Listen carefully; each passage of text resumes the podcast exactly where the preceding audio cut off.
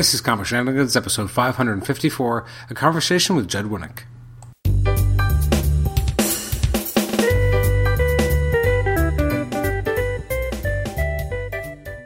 Welcome to the Comic Shenanigans podcast. I'm your host, Adam Chapman. This is episode 554. It's my conversation with Judd Winick. Before we get into the episode, I wanted to thank some people who submitted questions for the interview. Um, from the Marvel Masterworks forum, I had uh, some people submit some questions. So I had Laserbeat. I want to thank him for his questions. Mr. Raffles, uh, Sammy Murky, uh, The Intruder, Chivius, Mr. Mariona 3, um, I think that's everyone. And I also had uh, some additional questions from my co-host in the past, Paul Scoras, uh, as well as uh, uh, there was at least a comment from Curtis Finley from the Epic Marvel podcast. I want to thank him for submitting that as well. It was a very fun conversation. Uh, I will apologize in advance. Uh, in the early part of the interview, there's two brief moments where my son makes a quick appearance because he wanted to. I had told him as a, as a backstory, I had started uh, reading, uh, I had read the Hilo books that uh, Judd has been working on for the last few years, which we mentioned extensively throughout the interview. Um, and the, the most recent one, book four, just came out last month. So we had recently been reading book four. Uh, he's enjoyed the first three books, and I had been telling my son, and in fact, in a previous episode, I can't remember the number now, um, he, I think it was like two sorry 546 or something like that i had mentioned to him oh i'm going to talk to the guy who wrote and drew this. And he's like oh that's cool. So i'm in the middle of the interview and my wife walks down with my son and you can kind of hear in the background that someone's whispering to me as i'm trying to talk to judd. And uh, he's like because he, he wanted to say hi. So i'm like okay. So he wanted to say hi to judd but um, if anyone has uh, a young child especially a four and a half year old who's ever had a young child um, you know that sometimes at the end of the day just before they go to bed they get a little wired so they get a little silly. Um, so what normally might have been like, oh, hi, was him kind of being a little bit more high strung and being a little loud into the microphone. So I do apologize for that. Um, and then uh, he as all kids are wont to do when it's bedtime. You don't want to go to bed, so you run downstairs and you make a loud noise. Uh, it's unfortunate if your if your father's actually recording a podcast at the time and is in the middle of trying to get answers out of a you know uh, someone who's who's fortunate enough to have a conversation with and an interview with. So uh, there's a little, it's a little loud at that times, but um, uh, I always believe on keeping the recording raw, and there's still some stuff happening, so it's hard to kind of cut around it. Um, so I do apologize that it's a little loud in those those brief moments. Otherwise, I think it's a great chat. I had a great time talking with Judd. Um, he was actually very generous. He was like, "Oh, I know I can come back for a little bit more." I'm like, you know, I, like I feel like I couldn't just couldn't just speak to him for a few more minutes. I'd want to talk to him even more because he was just so many great stories and so much amazing stuff that he's written that I could literally have just spent the entire hour and a half or hour 15 minutes or however long it was just talking about Exiles or just talking about Green Lantern or just talking about Batman or just talking about Hilo again. So hopefully next year I'll, I'll have Judd back on the show when uh, the next, uh, the fifth book of Hilo comes out. And uh, I'm really excited for that. So, anyways, uh, you did not come here to listen to me preamble about my son and recording a podcast. Uh, so let's just jump right in. But before we do, you can email me at comicshenanigans at gmail.com, like the show on Facebook, rate and review us on iTunes, subscribe to us on iTunes, and also listen to us on Stitcher. Thanks again for uh, downloading and listening to this episode, and let's jump right into the conversation with Judd Winick. Judd, welcome to the Comic Shenanigans podcast. How are you doing today? Um, excellent, sir. Thanks for having me. Absolutely, it's a it's a big thrill of mine to be able to actually talk to you on the show, and there's a lot of things I want to ask you about. But uh, first and foremost, I actually want to talk to you about Hilo, um, which is your current book series that's been coming out. So the fourth volume just dropped, I guess, just last month, right in January. Yeah. So Indeed. this is uh, first of all, I love the series. I've been I've been reading it with I have a four and a half year old, so uh, we've been reading. We read all through through the first three, and we just got uh, finished the fourth one. So first of all, as a, as a father, thank you for putting out such a great product that I can enjoy with my son. I can say honestly, it's my pleasure. and uh, where where did this c- kind of concept come from, and how did you kind of get hooked up uh, to actually do a, a, book series like this? And did it start with kind of a deal for one, or was it always meant to be a multi volume series? I'm really curious how the genesis of it came about. Well, it's is at this point this story is kind of becoming an old chestnut of mine, but it has the benefit of being true. Um, about five years ago, my son, when he was about seven, was finally taking a huge interest in superheroes, and uh, had more or less learned, you know, for a long time that I had, you know, been writing superhero comics for like over a decade. Uh, so he started fishing around, and he wanted to read some of my books. Literally, he was asking, you know, can I read some of your Batman comics. And I'd tell him, oh, no, no, you may not read my Batman comics. uh, you know, my Batman comics are, uh, well, they're for older kids, like teenagers and, and grown ups. They're really not for a seven year old. So we started hunting around for a series that would be really good for him. And the one that I landed on that I thought was good was Bone. You know, Jeff Smith's Bone. Oh, of course. So I gave him all nine volumes, and he plowed through them and went bananas. Just loved it. Um, just loved it. And with that, I dropped Jeff a line. I told him my son just went crazy, go nuts, bananas for Bone. And Jeff, being Jeff, said, That sounds great. You know what? You guys sit tight. I'm going to send you something. And sure enough, a couple of weeks later in the mail, we got a gigantic box full of bone merchandise. Oh wow! And I mean, I mean everything. You know, it had action figures, stuffed animals, T-shirts, hats, calendars, out of date calendars. I mean, just like tons and tons of stuff. And my son just lost his mind and became a Bone super fan. You know, he's just got all his all his Bone stuff and the T-shirt and the calendars. And he's taking his Bone action figures and having him fight with the Star Wars figures. and uh, yeah, just like full super fan. And me, I kind of got jealous because you know I'm a cartoonist and I figured I should be able to make a story that he likes as much as he likes Bone. So that's when I started, I, you know, sat down and tried to figure out I should be able to do an all ages series, and it, it kind of um, some of it, some of this I'm speaking in hindsight, some of it I was aware of at the time, but it kind of called together everything I did. You know, I. I, I didn't. I didn't realize this until after the fact, but I, I'm a cartoonist, and, I, and what I always wanted to do when I was a kid was uh, comic strips. I wanted to do daily strip, and I, I did one for about four years. And this was very much like coming full circle. This was, you know, doing this all ages action adventure story um, is kind of like going back to comic strips. I mean, I'm writing and drawing it. It has lots of humor. It's drawn the way I draw, which is kind of like you know, you know, Peanuts or Calvin Hobbes ish, you know, Sparky Schulz or, or Bill Watterson ish. But it's still a big old action adventure, which I did my ten thousand hours on on superhero books. So this was this was something of a second nature. Mm-hmm. So you know, I mean, I make it sound like it, it happened this quickly, but it didn't. I you know I had one false start, and then I started over, and then just sat down and for a year and a half just did a book. Um, and then uh, you know the very sexy and exciting part is my my literary agent took it out to publishers. And this small independent publisher, Random House, uh, took interest in it. Now, when now originally when they again you had a finished product that you brought to them, like it was always book one. Yeah, no, it was it was Hilo book one ended in kind of a cliffhanger. It was Mm-hmm. going to be a series, um, and they initially, um, you know, signed us signed me up for a three book deal.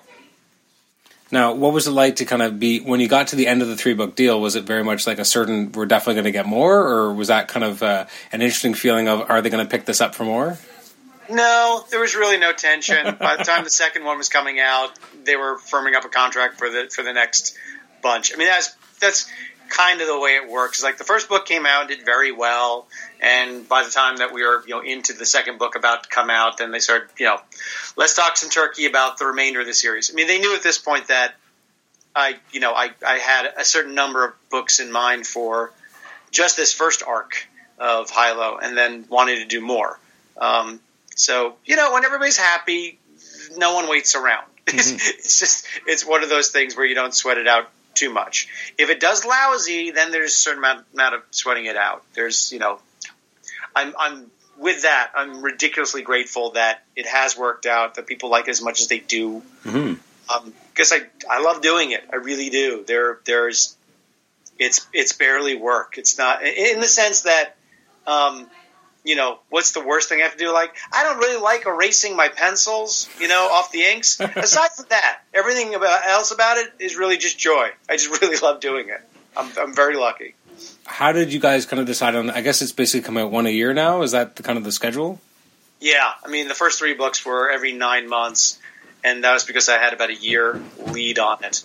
Um, and um, I probably could do it a little bit less than that, but when when the book when the books come out, I go on a book tour and I lose a few months doing that stuff, and you know general life stuff. But um, I'm pretty comfortable with about a book a year, which um, from my other cartoonist friends, I'm finding out that that's pretty quick. Yeah, no, for sure. And um, and you find like what's the deadline kind of like to be able knowing that you kind of have more or less like a confirm like it's definitely coming out next year. What is that like in terms of a motivating factor? It's I would say it would be harder if I was, you know.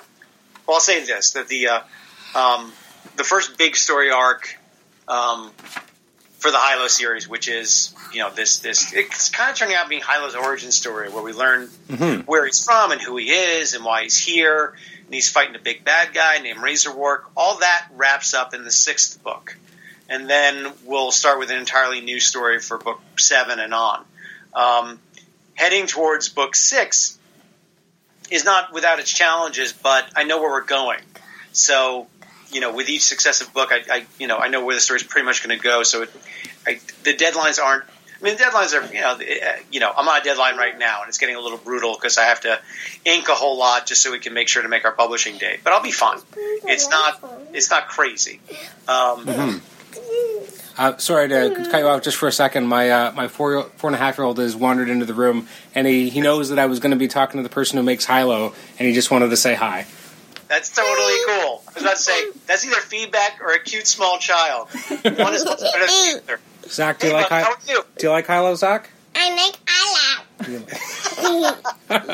What's Thank- your favorite part, buddy? What's your favorite part? toe. Oh, the toes. Yeah, there's a bunch of robotic toes.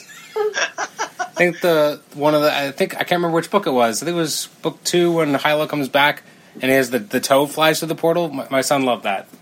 Oh, awesome! Thank But- you, oh, buddy. Toes head was flying to the Oh, the head was flying through the portal. Okay, I like that part too. you like that part too. Well, thank you so much for coming to say I hi, like bud. the part where he said, Hi. Pa.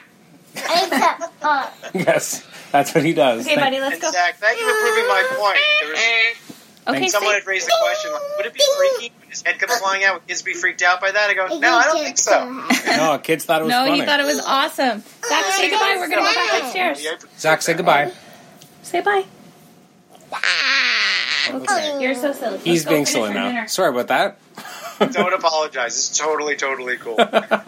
But yeah, I, chance. I had to pull my daughter off uh, my computer. I was inking, and she was she was playing a game on here. I said, "It's like, oh, you gotta get off there." I thought it was. I said, I, I thought I, I really thought it was three thirty for some reason. I thought I had another half an hour. I said, "You gotta go." Oh, can I play on my iPad? Like, yes. Dad needs to do an interview. Go. Yeah, I've uh, in the past I've I've had podcast interviews where I remember when he was younger, he was like maybe two, and he would wander downstairs when he's supposed to be napping, and I'd be like, "Get out of here!" And he'd be like, "I just want to say hi," and I'm like, "But at least you, he he's he's read your work, he likes it, so at least there's more of a connection awesome. there." But, no, I can tell you that. You know, a lot of times people will BS. He's not. He totally knows the book. It's it's it's, it's awesome. Well, and again, I, I appreciate it because as a comic book fan, being able to share something old ages with my son is a big deal, and something that's not over his head. Whereas I think Bone might be slightly above a four and a half year old's, but Hilo's kind of actually perfect. Like he he gets it. He gets what's going on, and uh, as I said, we just finished book four literally today. I was like, I want, I want to make sure we're done, but we were doing a chapter every day, and um, yeah, no, it's been great. Oh, thank you. So I, I really appreciate it. Again, being able to share something that's still comic booky, but still has its own rhythm, and again, it's very funny. Thank you. I mean, that sort of, for me, that checks all the boxes, both, you know, artistically and emotionally. I wanted, I wanted to do a story that felt like a real comic book story, a real action adventure, um, because, you know, to, to crap on a lot of, you know, other quote unquote all ages books, which wind up being just for kids. I think they miss the point of what it is to actually, you can tell a story that happens to be all ages and, and be funny hmm without it being sort of trite or silly or you know oh no you know someone got hit in the face with a pie. You know it's, it's like it doesn't it doesn't have to be you know brutally silly. Um, it can actually have weight. It can actually be like a, a real real story. I mean I, I aim for kind of the same tone that a pixar movie would have. Hmm. I want parents to enjoy it just as much as kids. And I, I try. I've been impressing upon my adult readers now and again who keep asking, you know, are you come? Oh, you can do superhero comics again? It's like I am doing a superhero comic, and I'm not. I'm really not being facetious. I, I, you know, if you guys actually read it, I think you dig it. Especially now that we're kind of getting down to it, now that Mhm. as as the story progresses, it's a little we're getting a little more into the nitty and gritty of it. Um, that you know the story. Um, well, yeah, for lack of a better word, it's just it's progressing. Things are happening to the characters. We're playing for keeps. for sure. Uh, well, even the last the last you know, few the last few jokes for the kids. the last few books, the um, I mean, especially books three and four, like you had real cliffhangers. Like they were actually an emotional cliffhanger. Like I was like, well, now what? Like.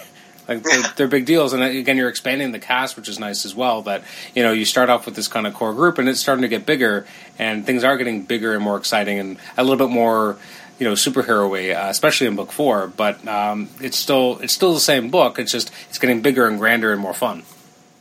Thank you. I mean, that's that is absolutely the goal. I never want, um, I never want to become too serious. I, I don't mind it having more and more tension, but there still always has to be a way to find humor in it.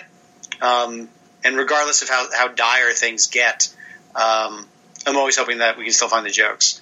Uh, it's that is probably the biggest not hurdle, but the thing that I set up for myself is like, yeah, I don't, you know, without getting too much into the fourth book, um, it was going to be very serious. There's monsters coming to the ground and this and that. But when I sort of got that how much fun the characters were going to have with it, Hmm. um, you know, it's like, oh no, this is still funny. Thank God, you know, I can still like make it fun.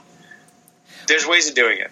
When I mean, you first kind of came up with the concept, like, I mean, did you kind of have almost like a story bible on what the full origin of the character would have been, and and kind of gave yourself kind of room to move with it, or did you kind of go with it with the first book and then with a general outline, or like how did that kind of come about? Because again, there is you're really developing a rich history with the characters as we get deeper in each book and the and the history of Hilo and where he comes from. But how much of that did you know when you kind of started with book one?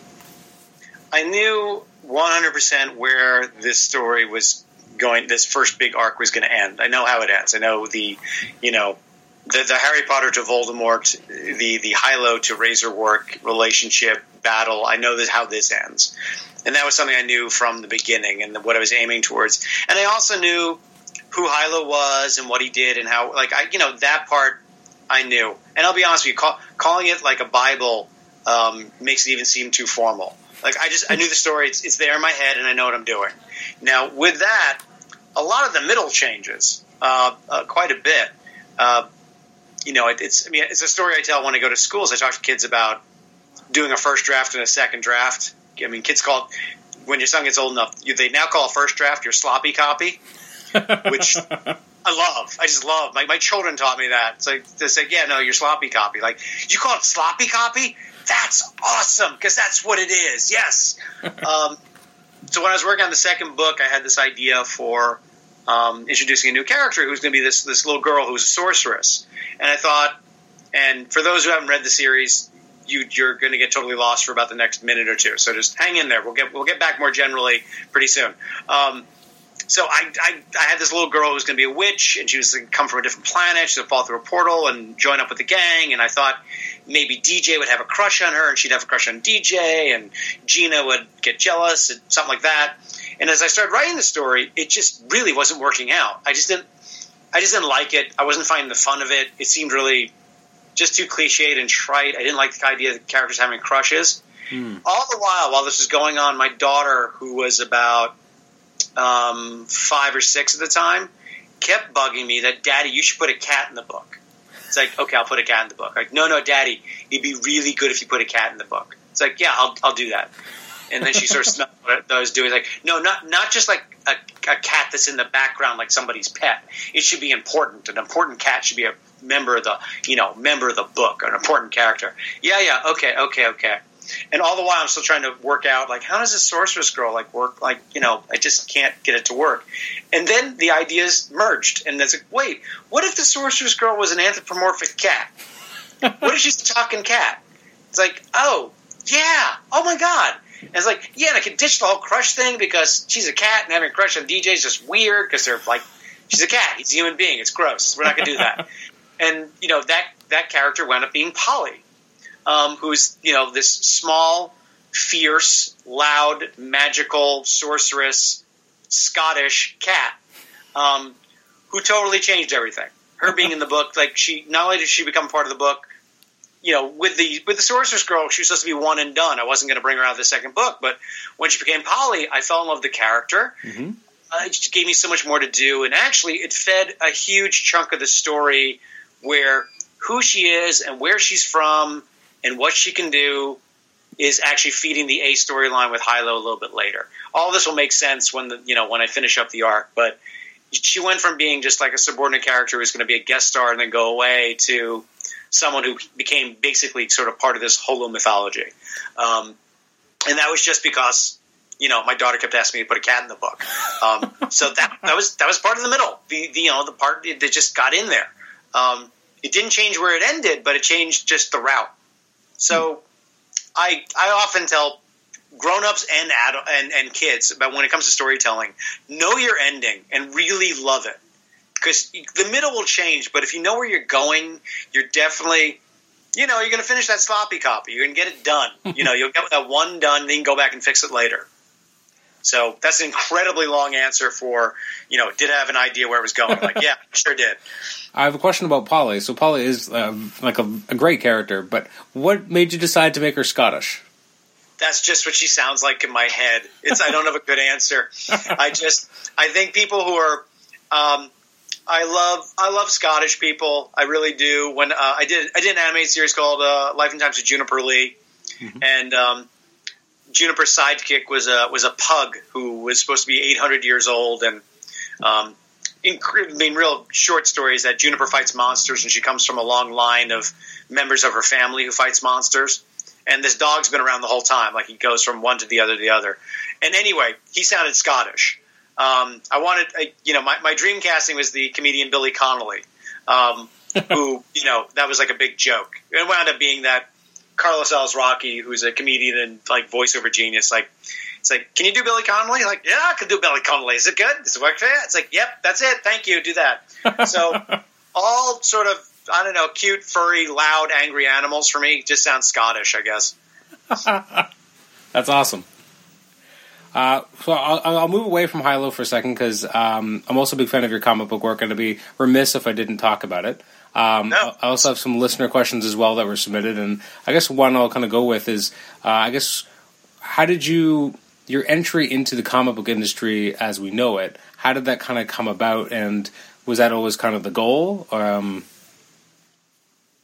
No, it wasn't the goal. It was it was a it was a happy accident. Um, the the short version, um, I met Bob Schreck, uh, who, um, for those who don't know, is um, has been an editor in comics for I want to say thirty years, but maybe it's longer than that. And Bob started off at Dark Horse. He was Frank Miller's um, editor on many, many, many projects, and um, this I, I guess uh, at the time I guess it was like 96, 97, um, and Bob had just founded Oni Press, his own independent comic company, and um, Kevin Smith was going to kick it off, and he did his Clerks comics through Oni, and I met Bob at the San Diego Comic Convention.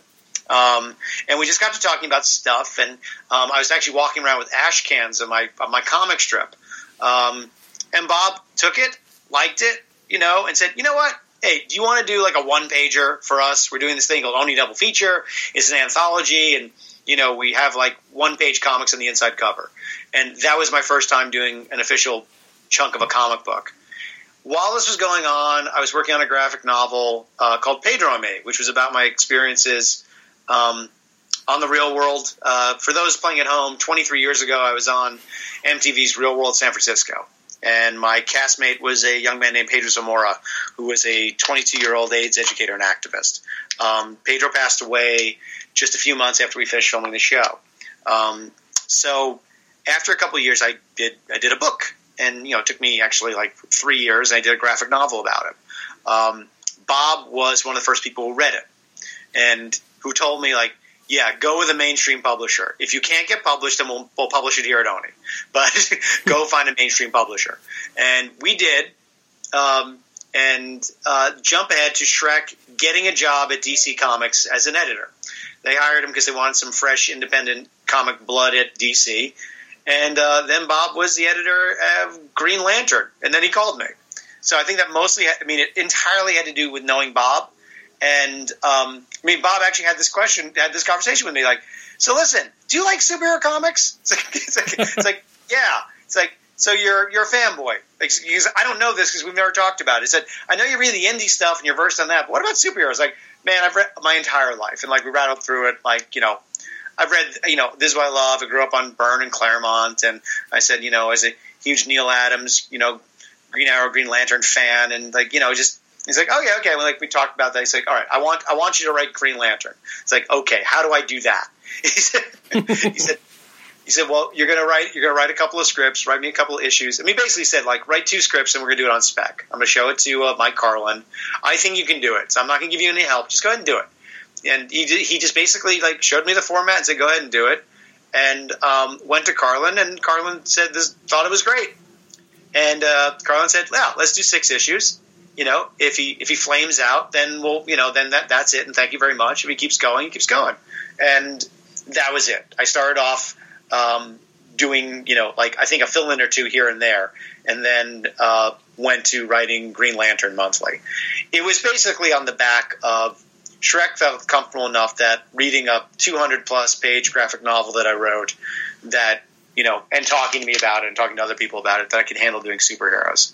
So I did jump in feet first, doing, um, you know, I will I will argue to anyone a B a B level uh, superhero book at DC. Um, is Kyle Rayner's Green Lantern, but you know that's that's how I got in there. That's how it began. I've been you know I've read superhero comics my entire life, and I never ever thought I would ever be writing them. Um, but I actually didn't think of myself anything beyond doing comic strips until you know until I did the graphic novel Page Me. Mm-hmm. For me, that sort of showed me that the kind of stories I want to tell. That's where it really began. Hmm. With Green Lantern, I mean, so is Kyle always going to be kind of an important person, like character to you, because of, I mean, that was your your foray into, into actual superhero comics. Like he was the one. Um, I I had read, I really liked Kyle Rayner. I, I mean, I was reading that all. I mean, I that was um, I wouldn't say prime reading, but I was a Green Lantern fan who was reading the book, and you know, I read all through Hal Jordan through through you know when he lost his cookies and became Parallax and Kyle Rayner became Green Lantern. I thought that was fun. I mean, I really you know. Uh, and forgive me for fans who like I'm seeing something tragic and, and saying that it's fun. I just thought it made for a great story. Um, and Kyle Rayner, um, when I came on board, um, looking back now, he's a kid. At the time, we were kind of the same age. So I saw Kyle as a 20 something, and he was actually a commercial artist. So I nudged him in the direction of being more of an illustrator and cartoonist because I thought it'd be fun for him to have a you know, have a job. And I, I like I like that idea about superheroes. Them, I mean, there's the X Men who are just the X Men 24 seven. In the DC universe, people have you know they, they kind of jobs, and I sort of liked I liked the Peter Parker aspect of it. So I liked him having kind of a regular job and a personal life on top of being a superhero. I don't know if I would do that now because you know times change and things evolve. Um, but at the time, it was a good story for me to write. A guy who had a you know, um, you know, had a secret identity and a life outside of trying to save the world with a magic ring. Mm-hmm. Now, in and around the same time, so I'm, I'm always intrigued by how how paths kind of cross. So you start getting the gig writing Green Lantern, and then not long after, you start writing Exiles for Marvel. And I'm kind of yeah. curious, curious how that came about. That they just called me. it is. They just. It's just one of those things. It's just you know um, you know, Green Lantern was doing well, and people were taking interest, and they had um, they had this idea. I mean, the folks at Marvel had the idea of doing Exiles, this loose idea that um, I think it was called Millennium Millennial Visions or something. They basically had a um, they had a they had a comic that came out was just a which was just a pinup book mm-hmm. where they asked artists to come up with alternate versions of the X Men and other Marvel characters, but I want to say it was mostly the X Men. So, so guys and gals were just drawing crazy teams they came up with. There were, I don't know, you know, what if they're all alligators and wackadoo things like that. But throughout the book, there were, forgive me, like really interesting characters. They weren't all great because I think some of them were just goofing around, but they uh, they had this idea that Blink would be the leader of the team or part of the team, and um, you know the rest I should pick cherry pick from this pinup book. Uh, which I did for some of it, and the rest I sort of just made up. Um, like I think I, I think I wound up just taking Nocturne. She might have been the only one from the book. I think the rest I made up. But um, you know, and then I you know took a little bit from Sliders and Quantum Leap, and um, that's why I pitched them. The idea is like, what if we do it like a like a what if that's a monthly, but with, with a team. And they go, oh, that sounds like fun. I go, yeah, I think it is. I think it'll be like really kind of nuts for you know new fans and old fans because I'll I'll just have our characters walk into you know you know stuff from the Marvel universe, but we just turn it on its head. Um, you know, what if Phoenix killed everybody? What if you know? What if the Brood actually took over the X Men? What if you know? And any wacky thing I could think of. Um, and uh, I had a blast. And I was working with Mike McKone, who's a genius. And Mike, Mike is a terrific, terrific storyteller, and he's funny, which sometimes doesn't happen. a lot, a lot of guys and gals when they draw, they, they're just not funny. Mike's funny, and he got it. I think part of the heart and soul of the book was how funny Morph was, um, and really sort of got that he, uh, you know, was a little bit like Plastic Man, but not exactly. And um, it was a really terrific book for me to start out on because I, I, I could do pretty much anything I wanted, and um, you know, I got to play with characters I was I always loved. When I was a kid, I was intrigued by Mimic, which I'd only read a little bit of when I was, uh, you know, uh, you know, when I was a kid because he wasn't around too much. For those playing at home, I don't even know if Mimic is still around in the Marvel universe, but he was a, he was an early X Men character who could um, he could mimic and copy uh, other people's powers, and at one point he copied all of the powers of the original X Men. So I always thought that was really cool, and how cool it would be eventually to like. Wouldn't it be neat if you could do it with the quote unquote new X Men who aren't new anymore? Um, so like that, things like that. So it gave me like this whole toy chest to play with, which is a great way to start out. It was a great. I, I, it was the only book that I walked away from when I wasn't done. I still had more in me, but um, but but I got an exclusive contract with DC, and one of the rules was you can't do both. That's fair. Yeah, no, that was. I even asked, like, "Can I keep writing Exiles?" And it's like, "No, that would mean you're not exclusive." I said, "I know, I won't do any other books, but can I get like just?" and it was really like, if it was anybody but Marvel, we'd talk about it. But nope, nope, nope, nope, nope. And it's like, we like Exiles too, but no, you work for us. Got it. Understood. All right. when you were so when you first launched Exiles, did you?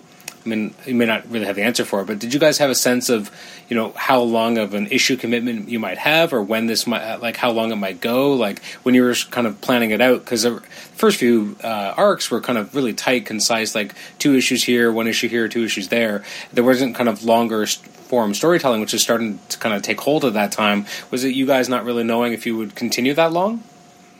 No, I, I had originally pitched the idea is that they would go on these short little missions. I, I like the idea that um, we might carry, you know, a mission would take two issues, you know, or maybe three, and uh, and some of it was that, um, you know, M- Mike McKone can only draw so quickly, so we would go back and forth.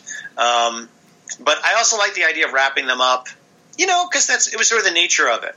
But I had at the time that I was leaving, I was toying around with the idea that we have done these short adventures long enough that maybe I take on the idea that they're stuck someplace for a year.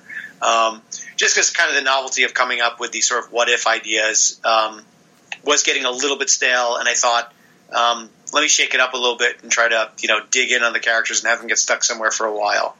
Um, so it was it was just purely that was how I set it out to them, and um, I, at the time, um, you know, Marvel couldn't have been more amenable to just about anything. I mean, it was, it was a really, it was a fun and interesting time. Things were a little bit looser, um, right down to, hey, would it be okay if this goes twenty five pages? Like, yeah, just shave a shave a page off the next book. Like, got it, okay. Oh, really? you know, yeah, I mean, little things like that, or even like, you know, do I have to shave a t- page off this one? Like, no, you know what? We're one we're one ad page shy, so you can use that page. Go ahead. You know, it's just, and those might not seem like a big deal, but you know, now things are are, are, are way more rigid. Um, I mean, I I haven't been in superhero comics for a couple of years, so I don't know. Things things could be a little different now, but um, it was just a little more loosey goosey, and it was a little it was a little more fun. Um, in that, in the storytelling, we could like mess around a whole bunch. hmm Um, a question, actually, my brother-in-law, who's a big fan of Exiles, had was um, he was curious that with you know the kind of blank Morph, and Mimic, were they always kind of intended to be your, your main characters, or was were you always kind of thinking that I might kill them off to kind of keep the the stakes high? I mean, in the first year, you lose a couple members, so you had this feeling that anyone could die. Did the Right. success of the book ma- maintain their survival then? Um, yes and no. I think um, I like the idea of keeping everyone on their toes. I think at one point, Blink did disappear. I, I honestly, that's the funny thing about yeah. The funny thing about fans, they ask you questions about books that you might have written a decade earlier. And it's like I have to be honest with you, I don't remember because. You know, I, I wrote it, and maybe I read it maybe once or twice after that, but I haven't reread it in a long time. And I, I, I you know, you know, it's I mean, I'm not comparing myself to. I'm going to compare myself to George Harrison. There, I'm doing it. Okay. so there was a funny bit in one in in, a, in the Beatles uh, uh, in the Beatles documentary, the massive one they did, where they're George and Paul and uh, George Martin are there at the soundboard and they're listening to um, some Beatles cuts and like George Martin is bringing up horns on this or that and uh, and they're, I think they're listening to "Got to Get You Into My Life" and uh, um, you know George Harrison's like, "Was this on a Magical Mystery Tour?" Which is I guess I guess no, it's Revolver. It's like yes, and Paul McCartney's joking like, "Yes, George Harrison, Beatophile." Um, you know, and I thought about it, like, well, well, of course, George Harrison doesn't sit around and listen to Beatles albums. He doesn't know. He doesn't know. Like that was his life. He recorded, he recorded them and moved on. He just didn't do that. So similarly, um, I've been reading some of my own stuff because now my son is 12 and he's begun reading some of my own stuff. So I'll reread it now and again. I'll have moments where it's like, I, I totally don't remember doing this. Um, okay, so that's it. Um, yeah, Blink and Morph and Mimic were the core characters, and I loved them, and uh, I wanted to hang on to them. So they were probably going to carry on throughout. Um, what happened beyond that? I don't know. I think I would have done things where I tend to mix it up. I don't mind breaking the toys. I've never had a problem with that. Makes a lot of readers a little bit crazy because I don't mind doing flawed characters. I don't mind things going bad for them. It's always something that I felt makes for a good story. Not all fans agree. Uh, well, I so you just mentioned obviously that you know you, you won't remember everything, so I apologize in advance for this question. Um, okay. But uh, there's an I guess in the first year and a half of Exiles, uh, story wrote uh, Nocturne and Evan Evan's song, um, where Nocturne has basically has a miscarriage and Right. loses the baby, and that was. I mean, I was I was I don't know 17, 18 years old when I read that for the first time, but that was it. Still is a very emotionally impactful issue. I mean, the, you you packed so much emotion into this you know this superhero soap opera of these characters going to different realities, and you know it's such a high concept you know fun sci-fi thing, but you really grounded it with a real human experience. I mean, even the, when you first found out that Thunderbird and Nocturne even had a relationship, that kind of hit hard, and then when you had her lose the baby, that was exceptionally difficult. And I read that now very different because you know in my old uh, now in my life I've you know I I've had miscarriages in my family and now it actually hurts more but it, it's it's such a real emotion and it really I just always wanted to thank you for how beautifully written it was because it felt so authentic and it felt like a real person going through it and not just a superhero comic. Oh, thank you. I, I, yes, I do remember that one, and I do, I did love that. Um, it is one of the things that I, I really loved about superhero comics is when um, you can find the real human emotion, the real, you know, the real stuff. Because it's, you know, like pull pull back for a second at, at what we're, we're talking about here. So we're talking about the relationship between Nocturne, who's a you know a blue skinned dreadlocked mutant whose mom is a Scarlet Witch and dad is Nightcrawler, and then there's Thunderbird, who's this mutated horseman of the apocalypse and like you know there it's you know he's a monster. She looks like some you know some some crazed elf. I mean it's you know it's it's all nuts. So once you take all that and you know for comic fans that we always are able to look past that and find the most human and honest and emotional stuff uh, when you can actually deliver the goods. And it's still like you know we'll call it like this is a big dumb superhero story. But once you get in there and you know find out who they are and actually start treating them like real characters then something really incredible happens. That's it's that's that that for me it was always my best work. It's the stuff that when I look back and read it, like, oh, okay, that's nice. I did a nice job there. I like that. Mm-hmm. So that one sticks out to me still. Oh, and obviously it made an impact on me. Um, so you mentioned before, so you had you ended up leaving Exiles because of the DC exclusive. What was that experience like being offered an exclusive at DC Comics? Oh, it was so much fun.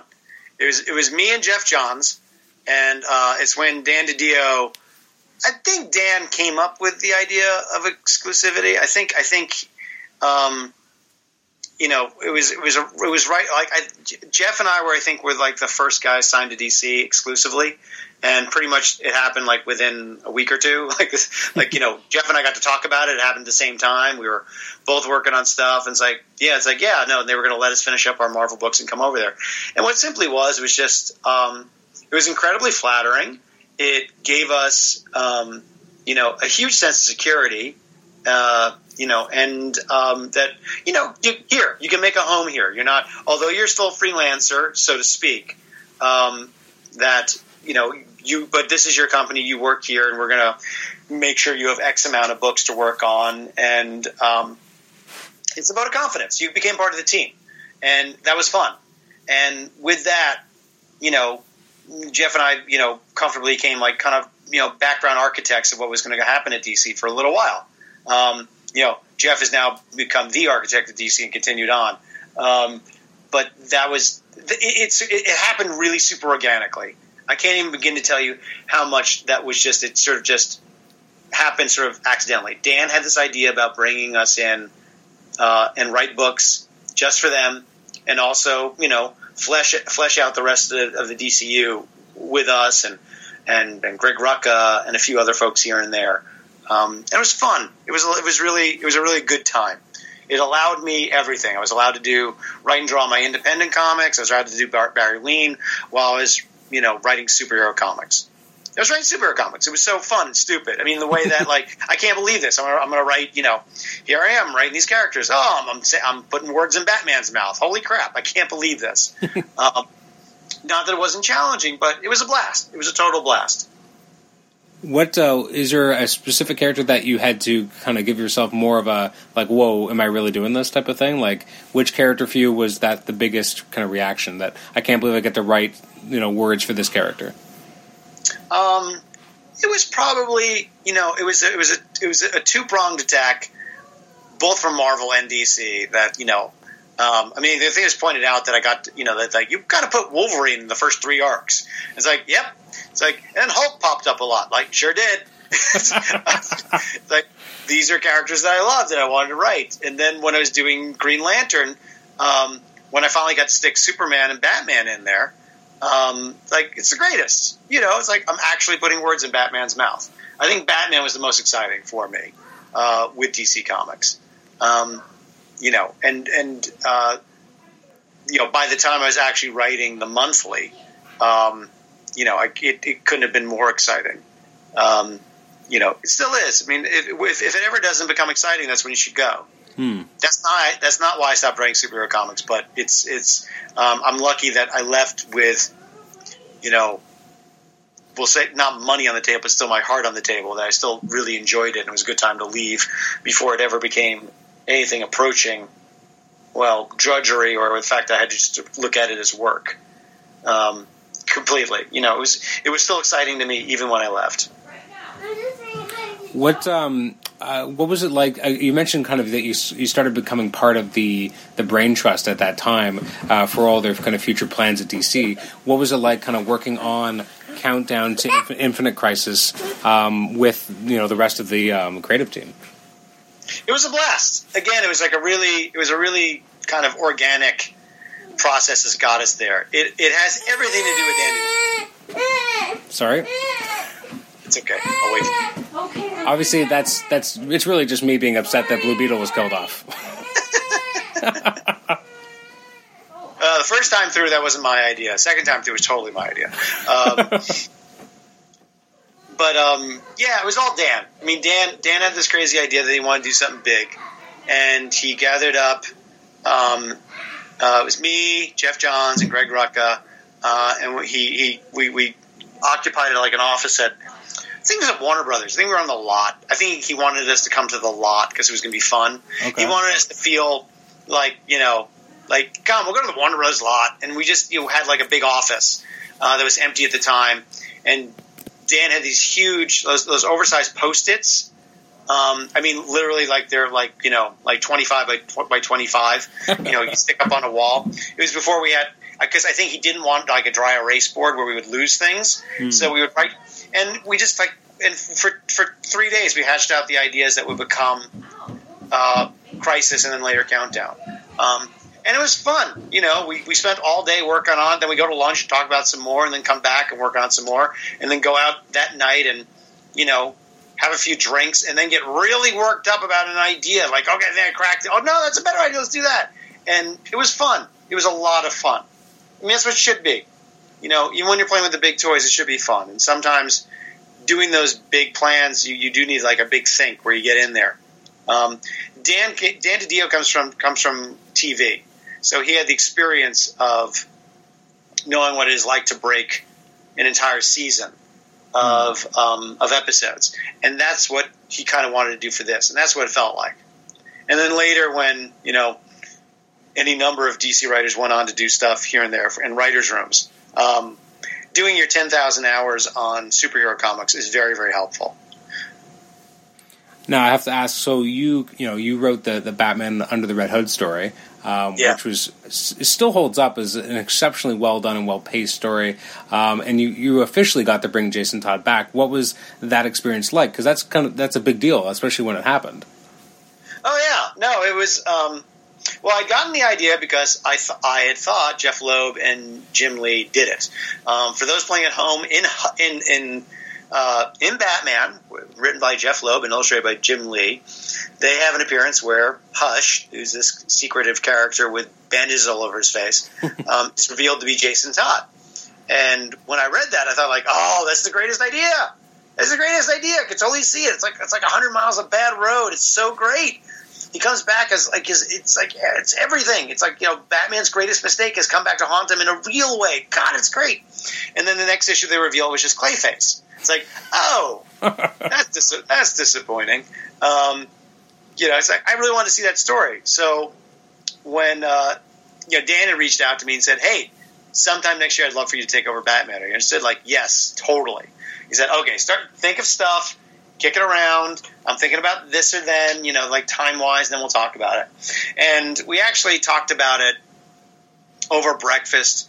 I think it was at the San, it was with the San Diego Comic Con. Dan and I just had like a long breakfast, and he said, "What'd you have in mind?" And I said, "I actually want to bring Jason Todd back."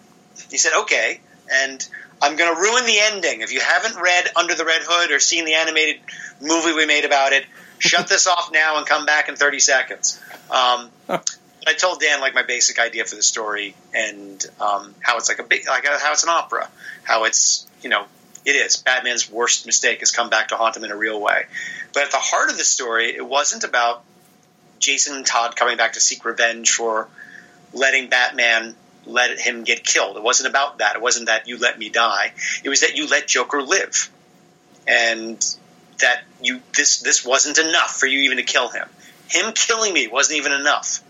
And uh, when I told Dan about that, he's like, "Oh, that's the ending." I go, "Yeah." He goes, "Oh, write that. That's yeah." I said, "You know what?" He goes, "I don't need to hear anything else. If that's yeah, that's great."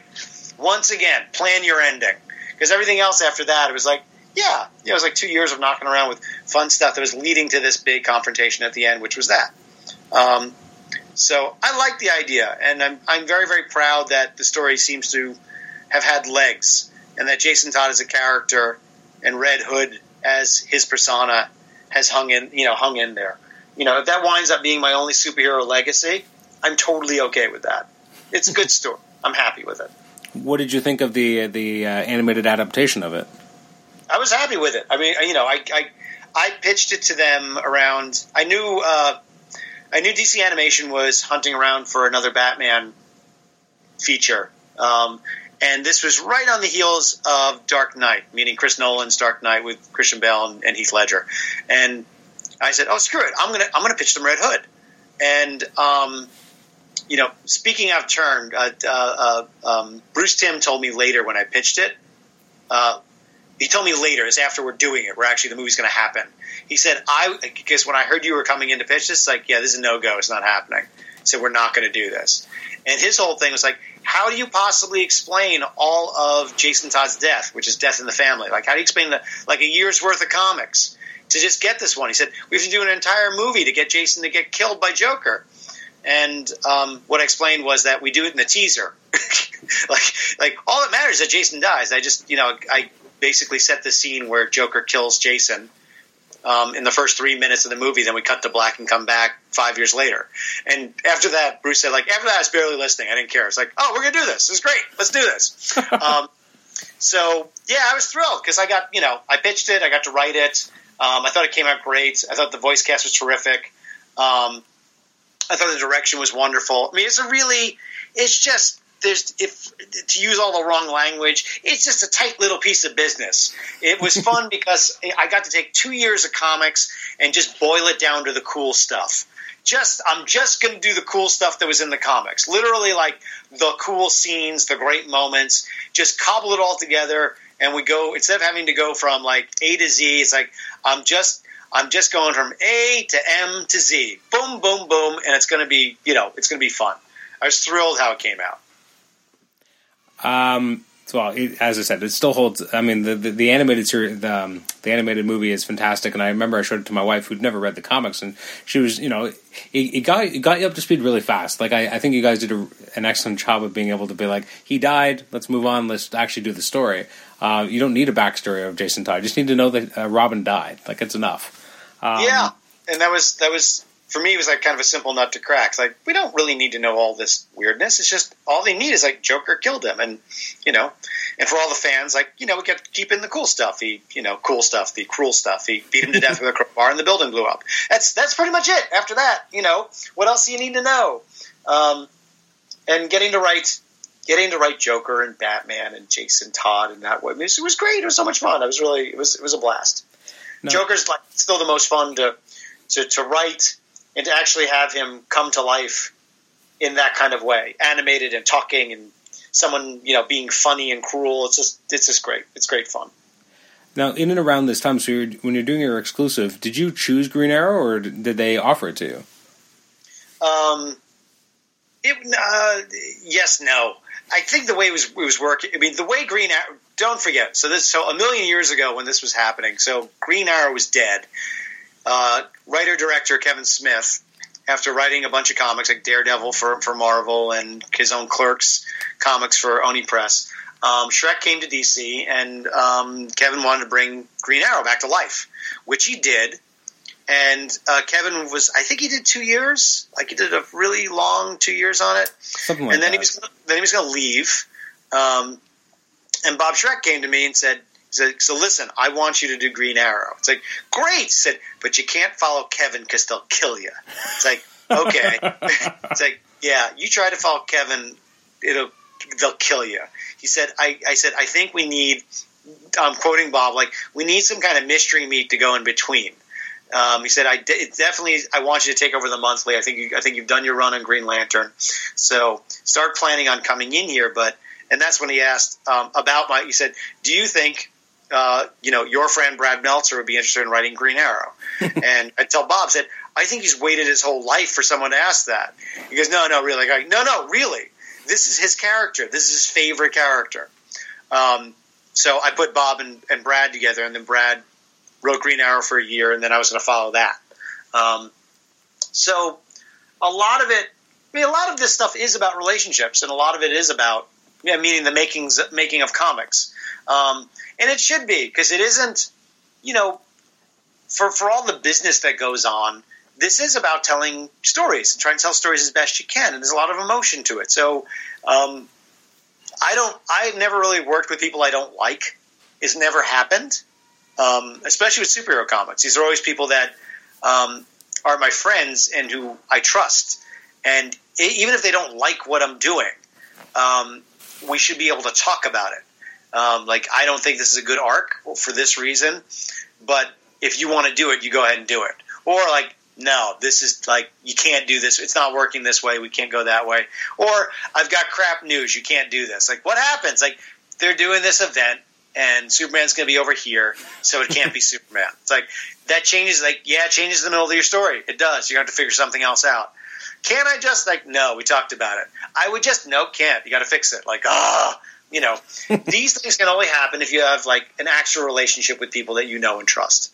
So, um, most of my the work that I I got and the best work I did at DC was one because Bob Schreck brought me in there and was my editor and shepherded me through that. And later was Dan DiDio, who um, we became good friends and trusted me as a storyteller and wanted my ideas and what I could do and wanted me to be a part of the team. So all those things happen for those reasons. When um, one thing that, when I read your Green Arrow run, it's kind of like uh, you know pre one year later and post one year later because there's a huge kind of, obviously there's a, the time gap in the middle but also you definitely push the story in different directions and tell different types of stories and i think part of that maybe on the on the post one year later is because you also have scott mcdaniel joining on art what was it like working with scott and how did you did you kind of start tailoring your scripts to his art style or how did your collaboration work no one has to tailor their scripts to, to, to, Scott McDaniel. He's like he's like unbelievably solid.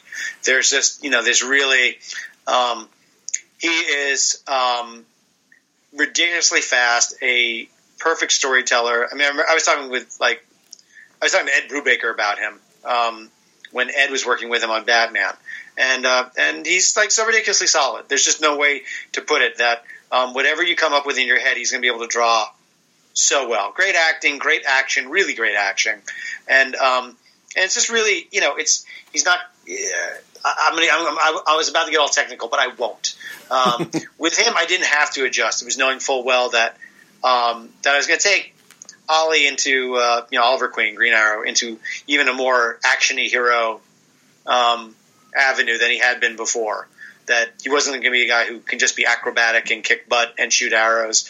Like I was like I was giving him a sword, uh, and it it what it, it seemed like you know like a, a nothing thing, but it was sort of like no, you know what? It's the thing that we don't really tap into very much is that Robin Hood carries a sword. You know, he isn't just an archer; he's a man who can like you know he can get in there. And I think it'd be kind of interesting if we just up the game a bit with Ollie. So. Um, that was not that was not a, I, I knew I knew he could more than carry that story. Um, it was fun to do. The one year later stuff was great because it was just like let's let's flip the script, let's knock the table over, let's do things differently and see where it goes. Well, I think you definitely succeeded. I mean, the the one issue where you know uh, Deathstroke and, and Green Arrow just have their, their fight, and then in the middle, you it's it's so well written because of how you have the internal narration of Deathstroke realizing that this isn't the Oliver Queen he's fought before, and that he is better trained, and he's carrying the sword and all this stuff. It plays out so beautifully because the reader doesn't know to expect it either. Um, the reader is not used to this version of Green Arrow. You've taken him away for a year. You've done things to him. We haven't. We're not privy yet as as the audience, and so we're learning at the same time that this villain is, and it's extremely well paced. And it again, it doesn't never hurts when you have Scott McDaniel doing the art either. But I mean, it's again, it, it sings so much as a story because you get to see an Oliver Queen you've never seen before, but it still feels like Oliver Queen. Oh, thank you. I mean, that's that is the goal, and it's supposed to be, you know, it's it's one of those things where you know it's like this is going to be a fun reveal, so let's not screw it up. Uh, it's you know, and you know, for for the long term reader, it's like yeah, let's let's let's it is it is supposed to be fun and exciting, and as we um, it's um, it's fun because Deathstroke is is is um, the reader's way in. Uh, it, you don't usually are, are in Deathstroke's head following along with him as he's discovering things. It's not really the way we usually go. Um, so um, it's another. I mean, I'm very very proud of that issue too. Both in like Scott told a really really good story, and it was just a fun fight. And also, I, I enjoyed how much people enjoyed it, and I also enjoyed how enraged people got because like you know no he can't beat Deathstroke. It's like it's impossible. He can't. it's like I know you're saying that, but I, I call it out there. He's like set this up for months. It's like but he's the master. I know he's the master strategist, but you know, and there's also calls in the question that like, did he throw the fight? Um, things like that. So, yeah, I, I, mean, I spent I spent five years writing Green Arrow, um, and uh, it's the longest I've ever written. Like you know, pretty much anything. Um, you know, except for what's going to wind up being Hilo, which could be for the rest of my life. I don't know. Um, but I spent a long time with the character. I mean, so much so that um, I was talking to DC a smidge, just around the time when I was I was about to leave. They wanted if I wanted to come back to Green Arrow, and uh, I had to walk around with that for a couple of days. You know, it's a new Green Arrow, young guy with this, you know, and um, I think what uh, I think what would I, I had to well. No, I walked away mostly because I just wanted to write and draw my own stuff again. And the thing that kept me thinking about it more was the idea of doing characters like that that I love. You know, it's still you know, still get to play with the toy box and uh, getting to look at Green Arrow in an entirely new way. Um, my first thought of doing that, like, no, I already looked at him in an entirely new way when I started writing him, and then at the midway point, like, tried to reinvent the character a couple times, like. Why not reinvent him one more time? Yeah, let's do it. Come on, kids, let's put on a show. Uh, but also knowing that, like, nah, you know what? No, I'm gonna do this now. Like, it's it's it's time. It's time to do this. All right, I'm going to have a lightning round because I know you have to go, but I have a few listener Sure. questions I wanted to pepper through, and we'll try and do them quickly. Um, Laserbeat asks, uh, will we ever see any more Barry Ween, Barry Ween in space, or ni- nice hardcover of Barry Ween? Um, yeah, I hope to do Barry Ween. I will not lie that for you know like over a decade now, I've probably been probably longer than that. Uh, I've been not fibbing exactly, but I knew in my heart that like I can do more Barry Ween. Like, yep, knowing that it really wasn't on the horizon. But more Barry Ween now is probably on the horizon more so than ever before because I'm writing and drawing again. I mean, there was a very there was a five year period where I hadn't I hadn't drawn anything. And uh, that is the other reason why I've come back to this, and I'm much, much happier. It took me a long time to realize that I'm actually a cartoonist. Um, I can write stuff. I can write, you know, till the cows come home. But I'm much happier, and I also think I'm best when I'm writing and drawing my own work. Um, so now that I've come back to that, and you know, I've you know, my, I've got the process down, and there's no longer like a ton of books sitting on top of my drafting table. You know, right now on my drafting table is artwork that I'm drawing. Um, so uh, even though I might switch to computer in the next year or so, I'm getting more digital. Um, so the faster I go, the more I do. Yeah, I'd love to do Barry Ween, and after doing Hilo for a while, I'm sure I'm going to need to scratch all these profanity itches I have. So it, it'll happen. It'll happen. Hopefully, I can just drop it on people like boom, there, there. 185 pages of, uh, of uh, Barry Ween. Enjoy. Something like that. Uh, next listener question was, uh, what was it like putting together Superman Shazam First Thunder, and did you ever think of doing a sequel for it? Um, Superman Shazam uh, First Thunder is one of my favorite things I've ever done. I mean, honestly, when people ask me what what I'm proudest of, um, I will I will say Pedro and me. I will say Barry Ween, and I will also say First Thunder. Um, you know, it's it's it was a story that I really that I had I had again the ending was in the back of my head for a really really long time. Um, and once again, I, I pitched the story quickly to Dan DiDio, and when I got to the ending, he's like, "Oh, we're to totally do this." It's like, "Yeah, we are absolutely to do this." Um, you know, and he loved it, and I loved it. Um, think that story still holds up. Um, it was fun. I loved the I I loved toying with the idea that you know Superman and Captain Marvel meeting for the first time, and also the kind of absurdity that here they are, they're kind of the same superhero, big dudes with capes who are incredibly strong and whatnot, and uh, the idea that one of them is actually a little boy, and I like the idea that Superman and and Billy Batson would be friends, you know, or rather Superman would look after him a little bit. Um, so I love that story. I think it still holds up. If you've not read it, go find it. I swear to you, I rarely do that where I say like, "Yeah, read this one. This one's good," but it is. Um, as far as a sequel, I don't know that uh, they can only meet for the first time. you know? yeah, and and uh, beyond that, um, you know, I don't know. I did I did pitch um, doing it as a uh, as an animated feature, and um, I think it got shot down because I think they didn't think Captain Marvel had enough juice at the time. Um, I think they wound up making making a short, which I, I did not see. But uh, no, not a sequel. But I had that one story. I had that one really good Superman Captain Marvel story that I'm very proud of. Uh, Sammy Murky asks, uh, was it your idea to marry Green Arrow and Black Canary, or did someone else suggest it and you ran with it? No, it was Dan DiDio's idea. Dan uh, Dan wanted them to get married, and I then I said, "Oh, that'd be great." He goes, "Yeah." He said, "I want to. Uh, I think that's how it worked. I think we canceled Green Arrow and then relaunched it as Green Arrow Black Canary. That's right. Yeah. And- yeah, no, and then I just, you know, I broke the story out about where I saw it going. Um, and uh, I think the first story arc kind of got screwed because of like some event which got flushed down the toilet. Uh, it's just, I'm it's talking totally out of school. There was this whole thing with new gods and the universe, the DCU was get tied into new gods, and it just it wound up not quite quite coming together. So uh, the the big ending that I was leading to uh, kind of got flushed down the toilet, and so I think the latter issues kind of suffered story wise. Um, but the first issue where they got married, which Amanda Conner drew, which was just amazing. she's so she's so good. She's so good. I'm so proud of that. It was going to be so. It was just so much fun and shocking and great, uh, and which led into the series, which I did with Cliff Chiang. Which was also I've been blessed with great illustrators. People have gone on to do amazing things, or you know, like Amanda, were great in the first place, and Cliff, who went from being amazing to being, you know, amazing and sought after. You know. Uh, a question: If you dis- if you disregard the success of Hilo, is there still a dream project under your belt? Um, eh, um, there's I, it, it's it, it's not an answer that will satisfy anyone. Saying like, oh no, I want to do a ten issue Hulk Wolverine matchup that I draw. Like I don't have an answer that's like that. It's more about like yeah, I've got I've got another series in mind that's you know that, that isn't Hilo and a couple of standalone books that aren't Hilo.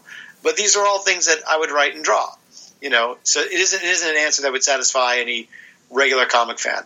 I do hope on the horizon, you know, and we will have talks in the upcoming year about, um, you know, Hilo going to, you know, Hilo as a movie or Hilo as a TV show, and those discussions will happen in the upcoming year.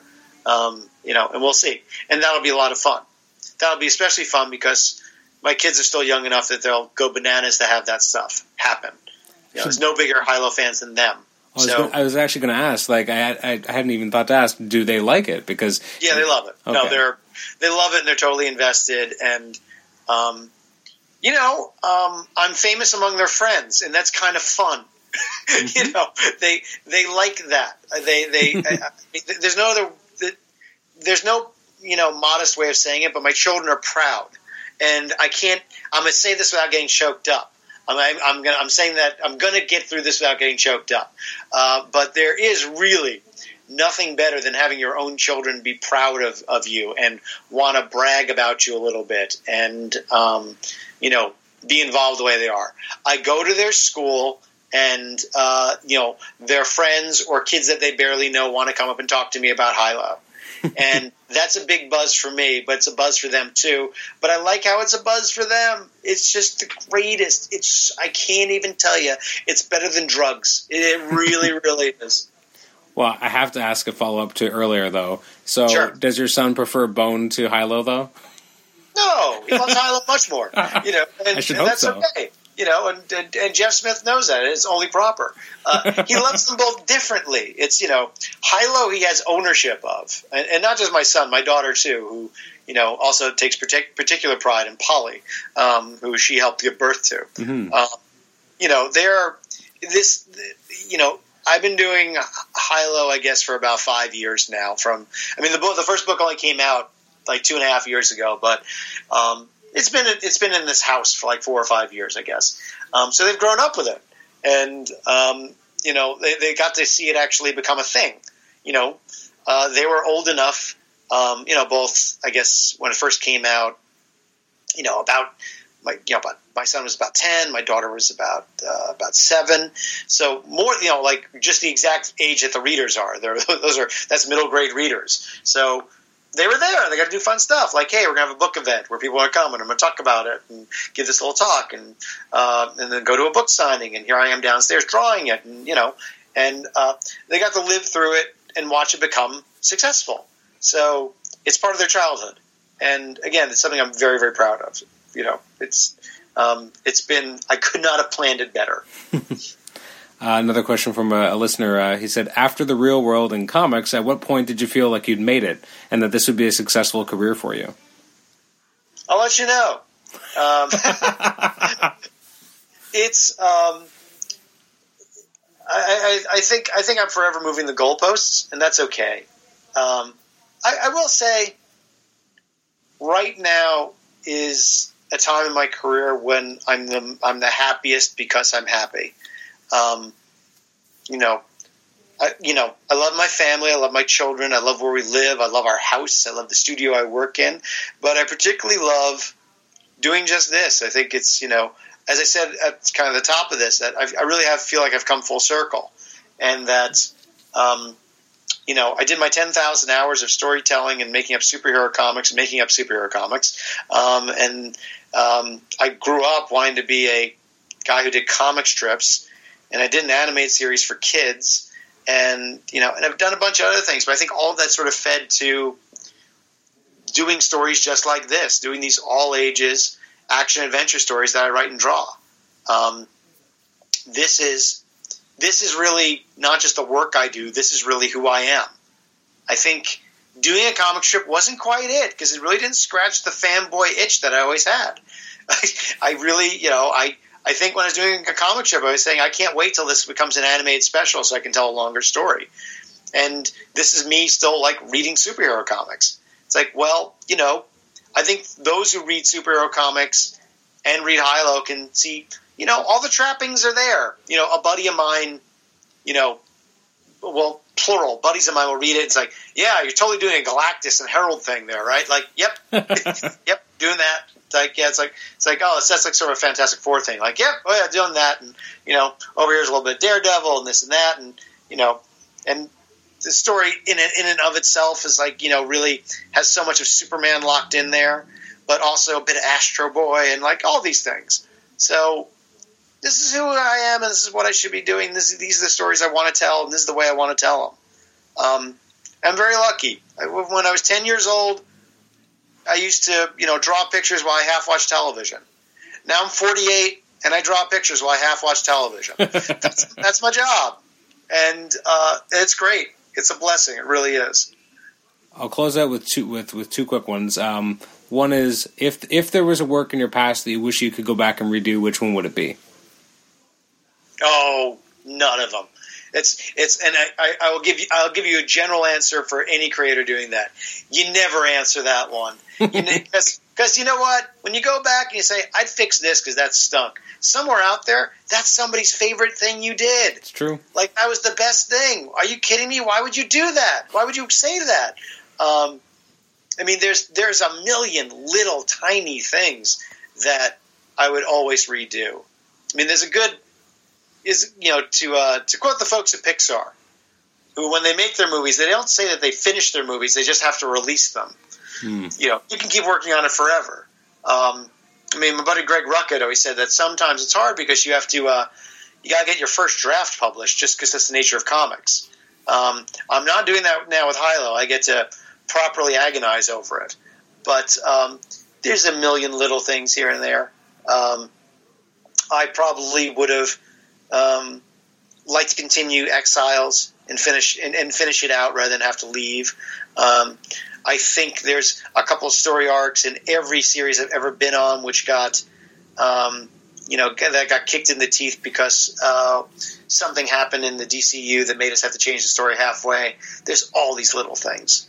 Uh, but that's the challenge of it. I mean, that's when you're working with other people's stories you know, meaning when you're working, you know, for uh, you know a company that owns these things, those things are going to happen, and your job is to tell those great stories within that little small piece of real estate. Absolutely. Um, a fellow podcaster wanted to at least uh, have me mention a comment of his, which was uh, he wanted to say that Pedro and me is one of the mo- one of the few comics to make him cry, and it was exceptionally moving. Oh, which well, thank you. I also have to agree. Uh, I re- recently reread it, knowing that I was going to be chatting with you, and um, yeah, I, I broke, broke down on a, on a bus. I was it was exceptionally moving again, even having read it before. So thank you for putting together such a beautiful piece of work. Well, I'm I'm still very very proud of it. I'm still always happy and relieved and proud that it's still in print because um, that's what it's supposed to do. It was it was it's odd that it's come to such fruition that um, you know it's been 23 years from the show, and I, I did it because I knew I, I, felt at some point the show might not be in reruns anymore, and people are not going to be hearing Pedro's story. And this there has to be a way to keep it out there, and this is the only way I tell stories. So, you know, there was discussions when I was doing it, like, well, why, not do it as a book of prose? It's like, well, I don't, I don't do that. it's like, that's, that's really not how I tell stories, and this is this is this is me. So, and and again, honestly, it was the first story that I told beyond comic strips. It was the one that taught me that this is this is the way I want to tell stories. So I, I it's one of many things I owe to Pedro. He he helped me become a storyteller. He really did. Wow. Well, thank you so much for, for spending time with us today. I really appreciate you taking the time. And uh, as I said, I, I'm a fan of a lot of your work, so it's it's an immense pleasure to be able to chat with you about it. Thank you, sir. This was amazing, and I, I, I wish we could have done another hour easy.